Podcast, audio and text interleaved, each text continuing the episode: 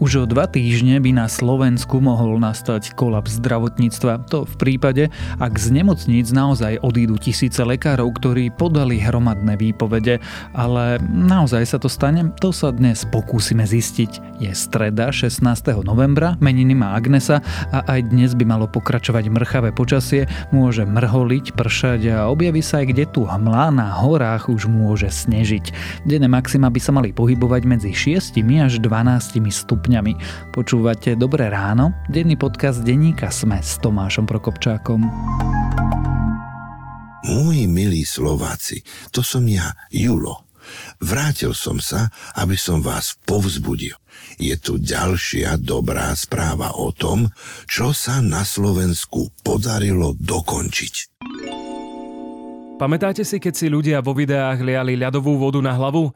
Vyzbierané finančné prostriedky z internetovej výzvy Ice Bucket Challenge, do ktorej sa zapojili aj mnohí Slováci, pomohli dokončiť liek proti chorobe, ktorá spôsobuje svalovú slabosť. Vyzbierané prostriedky použili na 130 výskumných projektov v 12 krajinách a tiež 40 potenciálnych liekov, ktoré sú stále vo vývoji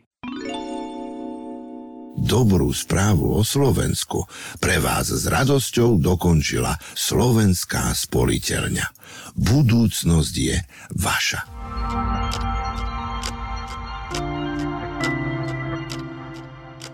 A teraz už krátky prehľad správ.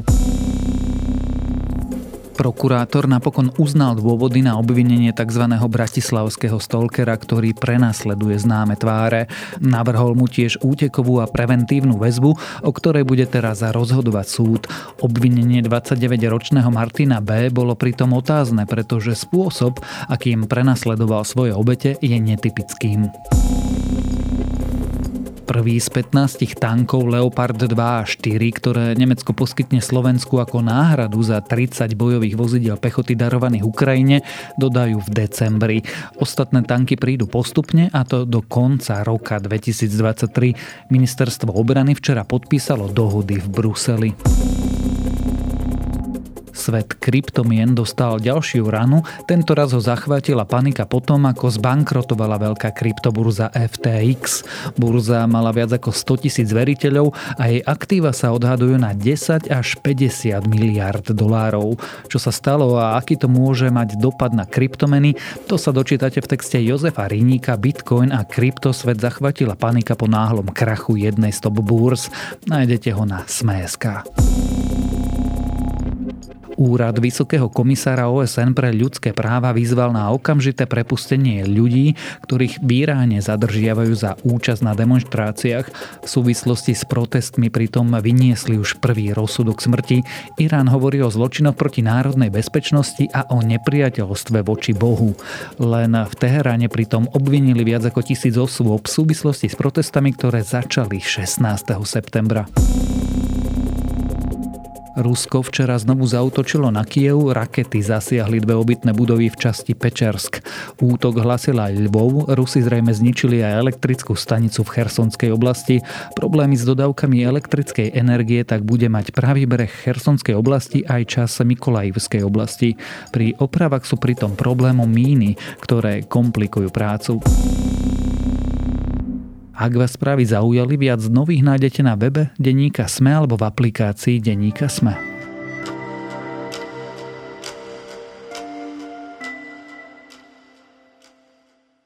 Viac ako 2000 lekárov dalo na stôl výpovede. Dôvodom je situácia v slovenskom zdravotníctve a snaha dohodnúť sa so štátom na lepších podmienkach.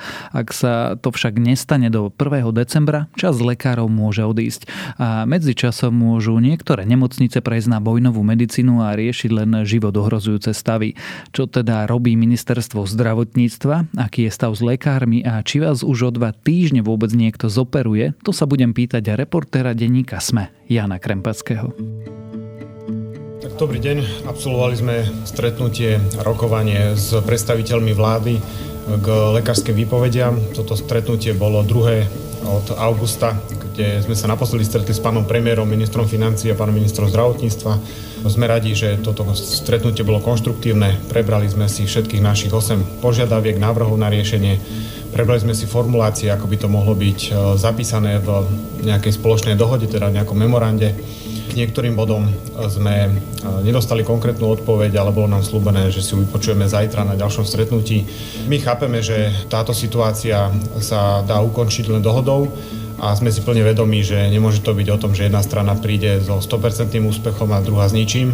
Naša snaha je vrátiť sa do nemocníc s lepšími podmienkami pre pacientov a v tomto zámere sme aj dnes rokovali a budeme aj zajtra. Janko, odíde zhruba o dva týždne štvrtina všetkých lekárov z nemocnic? Tak e, na priamu otázku priama odpoveď.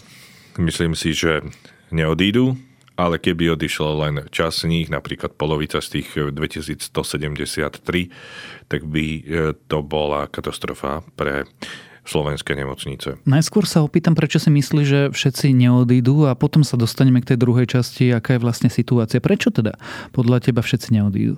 Lebo je eminentným záujmom štátu, ktorý by v podstate musel prejsť na vojnovú medicínu a už má s tým skúsenosti z roku 2011, ale takisto aj lekárov, aby sa dohodli. Viacerí lekári, ktorí sme v minulosti rozprávali napríklad pri pôrodoch, hlavný odborník ministerstva zdravotníctva pre pôrodníctvo Miroslav Borovský z nemocnice na Antolskej Bratislave povedal, že on je hlboko presvedčený, že sa dohodnú.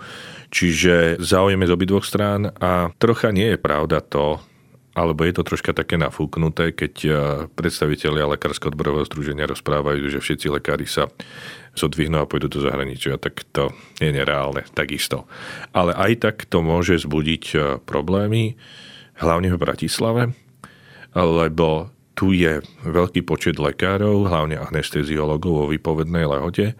A ak sa aj dohodnú vláda s Lekárským odborovým združením, je veľmi otázne, že koľko lekárov sa vráti naspäť do UNB a koľko si vybere dovolenky, lebo niektorí majú aj 100 dní dovolenky a počká si, kým na jar otvorí Penta nemocnicu na Boroch. Čiže teraz sa môže stať taká patová situácia v Bratislave, že ku koncu roku a na začiatku budúceho roku to môže byť v Bratislave veľmi komplikované, o to viac, že Univerzita nemocnica Bratislava je aj koncovou nemocnicou. Lebo teraz tí lekári, ktorí dali výpovede z Bratislavskej univerzitnej nemocnice, tak e, to je veľká príležitosť pre Pentu, hoci ona samozrejme, že oficiálne rozpráva, že ona nemá problém s náborom a tak ďalej. Takže toto môže byť komplikované napriek dohode, ktorá by vznikla medzi vládou a Lekárskym odborovým združením. Janko, aká veľmi vážna je situácia? Ja,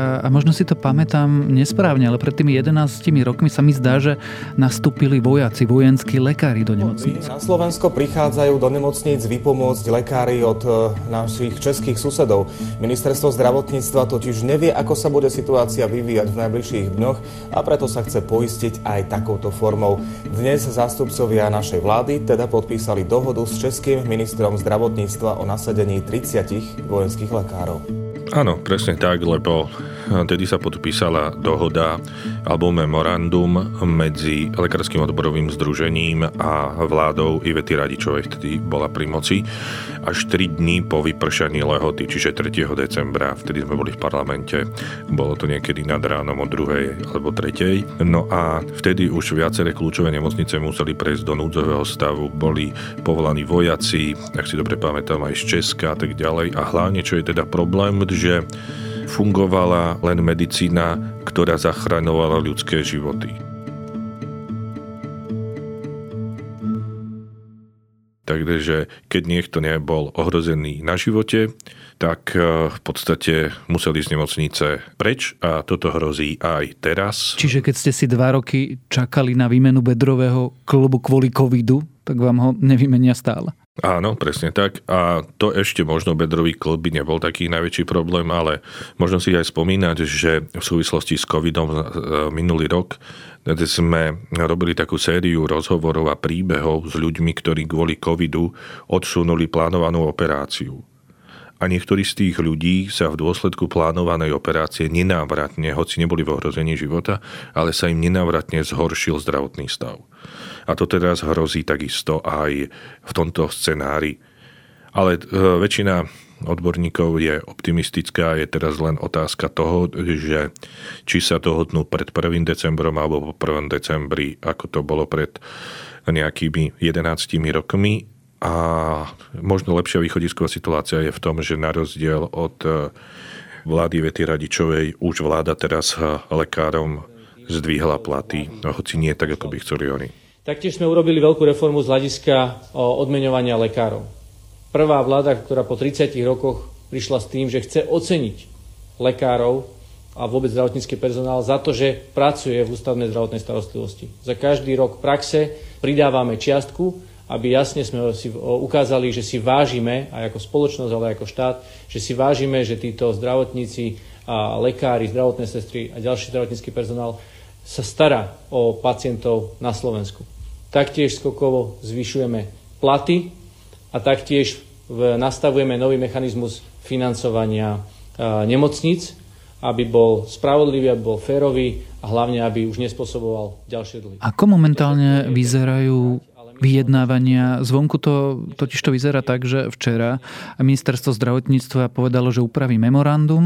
Lekári ale povedali, že to vlastne nestačí, lebo nereflektujú všetky požiadavky, ktoré oni mali. Teda kde sú teraz? No, jednak nereflektovali všetky požiadavky, jednak eh, šéf Lekárskeho odborového združenia Peter Vysolajský v útorok ráno na Facebooku písal, že jednoducho tá záverečná klauzula toho memoranda budúceho medzi vládou a teda Lekárským odborovým združením je formulovaná tak, ako keby tú vládu k ničomu nezavezovalo a vyjadril sa v tom zmysle, že to proste nie je memorandum, ktoré by mali teda podpísať oni ako Lekárske odborové združenie, čo vyzerá samozrejme, že logické z jeho strany, z druhej strany zase na obidvoch stranách sú také zvláštne ťahy, lebo aj Lekárske odborové združenie poslalo, keď nesúhlasilo s memorandum vlády Eduarda Hegera, tak poslalo, že oni chcú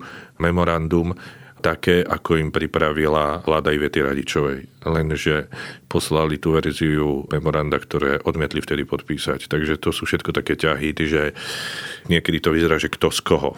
Takže ešte to môže byť e, veľmi zapeklité. Do toho sa stretávajú hlavne teda riaditeľia najväčších nemocníc, teraz myslíme univerzitná a fakultná, lebo tie sú kľúčové pre fungovanie slovenského zdravotníctva a tí už rozmýšľajú o tom, že aký bude plán B, keď tí lekári skutočne odídu. A to sú ťažké úvahy. Ku koncu septembra podalo v Bojnickej nemocnici výpoveď 54 zo 160 lekárov. Medzi nimi sú takmer všetci lekári oddelenia anestézie a intenzívnej medicíny, čím je ohrozená zdravotná starostlivosť. To znamená, že my budeme musieť asi nemocnicu, ak lekári výpovedne stiahnu z 80% zavrieť, lebo nedokážeme poskytovať zdravotnú starostlivosť operačnú, či nevieme postaviť operačný tím na urgentné stavy a na plánované operácie, alebo u každej operácii potrebujeme e, lekára z odboru OIM. Výpovedné lehoty plynú lekárom do 30. novembra. Kritický scenár hrozí od 1. decembra. Nemocnica má v tomto smere zviazané ruky. To je medzi vládou a lekármi. To my tu sprievidzeň, je to vyššia moc, to my nevieme ovplyvniť. Nemáme kompetencie na to. Skúsme ešte vysvetliť e, čo to memorandum vlastne je, lebo laicky si predstavujem, že lekár má zmluvu s nemocnicou, kde pracuje. Čo s tým má memorandum? Memorandum je taký by som povedal, že záväzok štátu? Záväzok, dohoda, bola to aj v roku 2011, že štát tie požiadavky, ktoré oni dali, tí lekári, ktorí sú vo výpovednej lahote, spoločne ako lekári Slovenska, takže budú tam tie požiadavky splnené. Je, by to mal byť nejaký taký záväzok vlády a ministerstva zdravotníctva. A v dôsledku toho, že ak sa podpíše to memorandum, tak by potom, a podobne ako v decembri 2011, tí lekári stiahli výpovede. A podpíše sa, ty si mi povedal, že pravdepodobne všetci lekári tú výpoveď nakoniec nepodajú. Ale myslíte si, že sa dohodnú tie dve strany? No, ja by som skôr teda povedal, že tie výpovede sú už podané, ale môže sa stať e, efekt, e, ktorý sa stal aj v roku 2011, že v roku 2011 podalo na začiatku výpovede, teda v septembri 2011, nejakých 2400 e, lekárov a k 1. decembru stále zotrvávalo vo výpovediach okolo 1100 lekárov. Čiže tam bol zjavný pokles tých výpovedí. Čiže teraz tieto dva týždne môžu byť ešte, ak sa tá situácia nebude nejako zlepšovať, že jednoducho niektorí lekári tie výpovede stiahnu, lebo to nie je len tak, že teraz sa dneska zodvihneme a odídeme do zahraničia. To je, by som povedal, ako vo všeobecnosti, hej, že všetci teraz 2000 lekári, to by som povedal, že je dosť taká idealistická predstava. Tak tí ľudia majú rodiny, hypotéky, Presne asi tak. potrebujú prácu. Plus sú medzi nimi aj lekári, ktorí sú neatestovaní.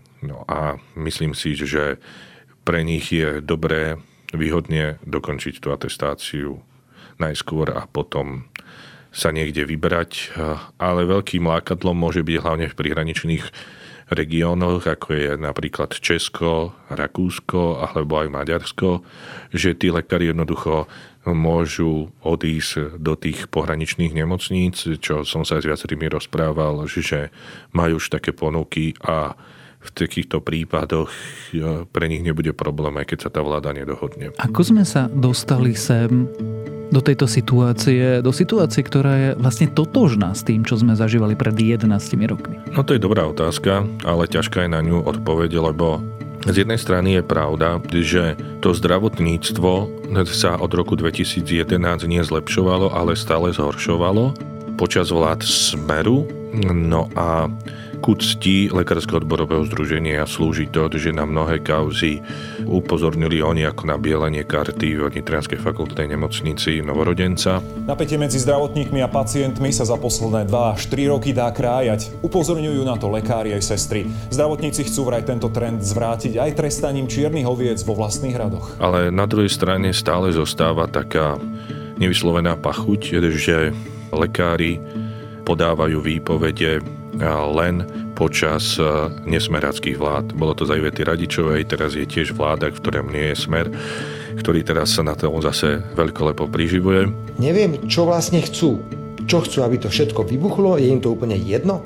Je im úplne jedno, že sú tu ľudia, ktorí čakajú pol roka, rok na operáciu a znovu budú čakať pol roka alebo len kvôli tomu, že vláda nie je schopná sa dohodnúť? Tak e, otázka je, že z jednej strany áno, pandémia COVID-19 bola mnohokrát e, touto vládou alebo aj predchádzajúcou Igora Matoviča manažovaná chaoticky, ale za ten stav, pre ktorý podávajú výpovede lekári, tak e, za to môže hlavne Smer, ktorý bol dlhé roky pri moci, bol pri moci v dobrých časoch, ale namiesto toho, aby nejakým spôsobom spravil systematické kroky, tak rozkrádal to zdravotníctvo. Osobne som sa na to pýtal aj šéfa Lekárskeho odborového združenia Petra Vysolajského, Prečo je to tak? On mi oponoval tým, že protestovali napríklad v tom, že dávali výpovede zo služieb aj počas vlád Smeru. To je síce pravda, avšak e, tá miera protestu za smeráckých vlád nebola ani zďaleka taká vysoká v takom leveli, ako je to za nesmeráckých vlád. Nie je to len korelácia, predsa len lekárske odborové združenia nie sú konfederácia odborových združení hmm. a a predsa len máme za sebou dva roky, kde boli vlastne nútene nasadzovaní, kde museli e, stále pracovať a len im náhodou nerúpli nervy. Áno, no, samozrejme, že aj to je ten dôvod, ale aj tak si stále myslím, že je to troška nespravodlivé e, vo vzťahu k nesmerackým vládam. Dobre vieme, že bývalý šéf Lekárskeho odborového združenia Marian Kolár mal veľmi úzky vzťah s Smerom, takže nie je to úplne také, že práve teraz je to najvhodnejšia príležitosť na to, aby dávali hromadné výpovede. Aj keď samozrejme lekári ma za to nebudú mať pravdu, ale toto veľa ľudí namieta, že to je do určitej miery nefér, lebo za to môžu nielen táto vláda, ktorá nemá tiež, nejako je v tom nevidná, ale môžu za to aj tie predchádzajúce vlády. Nech už za to môžu smeracké vlády, alebo táto vláda, alebo kombinácia oboch faktorov. Keď už sme pri tom, v akom stave je slovenské zdravotníctvo? No jednoducho, tak populisticky by sa dalo povedať, že v katastrofálnom. Problém je v tom, že sa stále viac a viac svrkuje zdravotná starostlivosť. Že na ten počet obyvateľov, ktorý je na Slovensku, je stále menej lekárov a hlavne zdravotných sestier, lebo zdravotné sestry by som povedal, že sú chrbticou poskytovania zdravotnej starostlivosti, lebo tá ošetrovateľská je dosť dominantná v tých nemocniciach, aj keď to rozhodnutie robia lekári.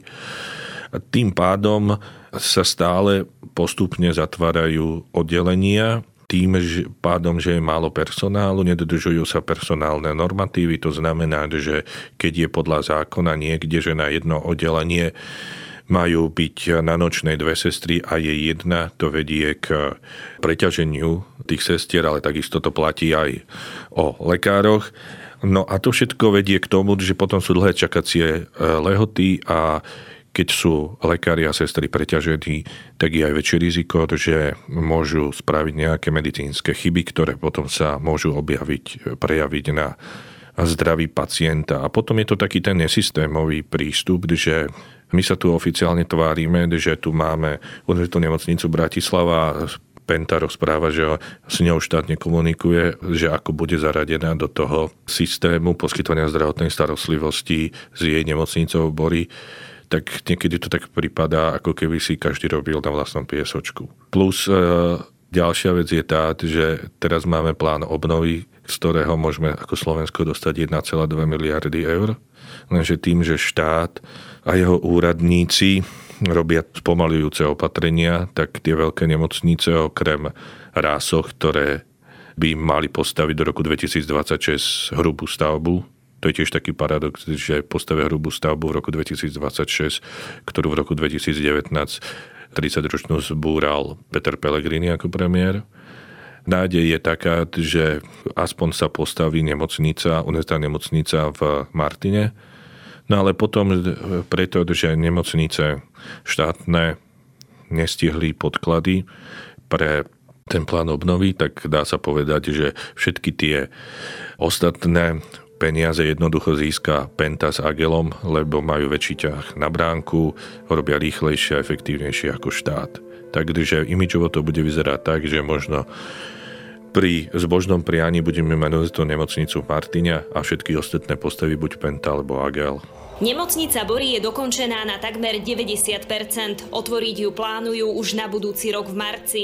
Pracovať v nej má 1400 ľudí, z toho 320 lekárov. Desiatky špecialistov prilákala zo zahraničia. Lekári z bratislavských nemocníc hovoria, že s ponukou oslovili aj ich. Nemocnica Bory ich má údajne lákať na 8 tisícové platy. Táto popiera.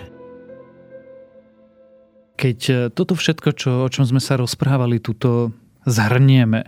A ja viem, že to je veľké zjednodušenie, pretože predsa len Lengvarsky prišiel po Marekovi Krajčím.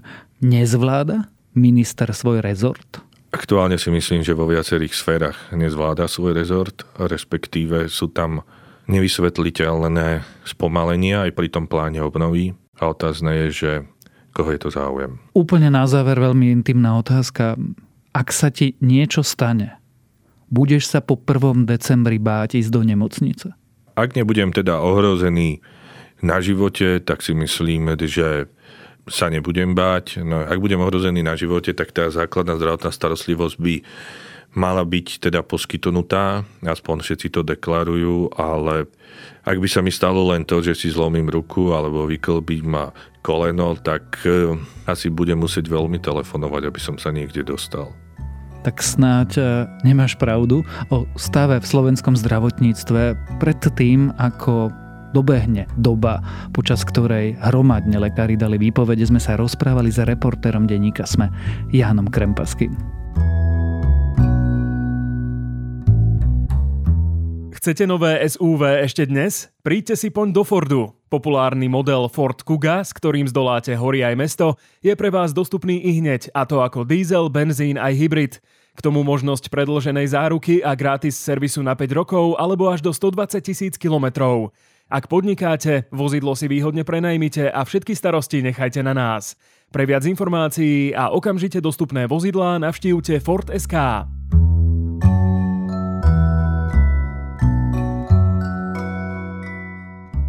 A namiesto klasického odporúčania dnes máme pre vás pozvanie. Ak ste zajtra v Prahe, určite príďte na diskusiu, ktorú chystáme spoločne s českým podcastom 559.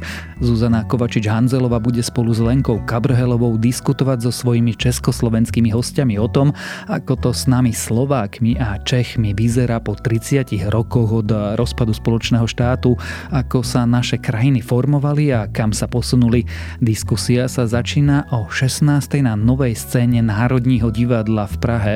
Vstup je voľný. Detaily o diskusii nájdete aj v popise tejto epizódy a záznam diskusie si budete môcť vypočuť už v piatok v Dobrom ráne. A to je na dnes všetko. Dávajte na seba pozor. Počúvali ste Dobré ráno, denný podcast denníka Sme s Tomášom Prokopčákom. A keďže je dnes streda, tak dnes vychádzajú aj nové epizódy vedecko-popularizačných podcastov Zoom a Vedátorský podcast.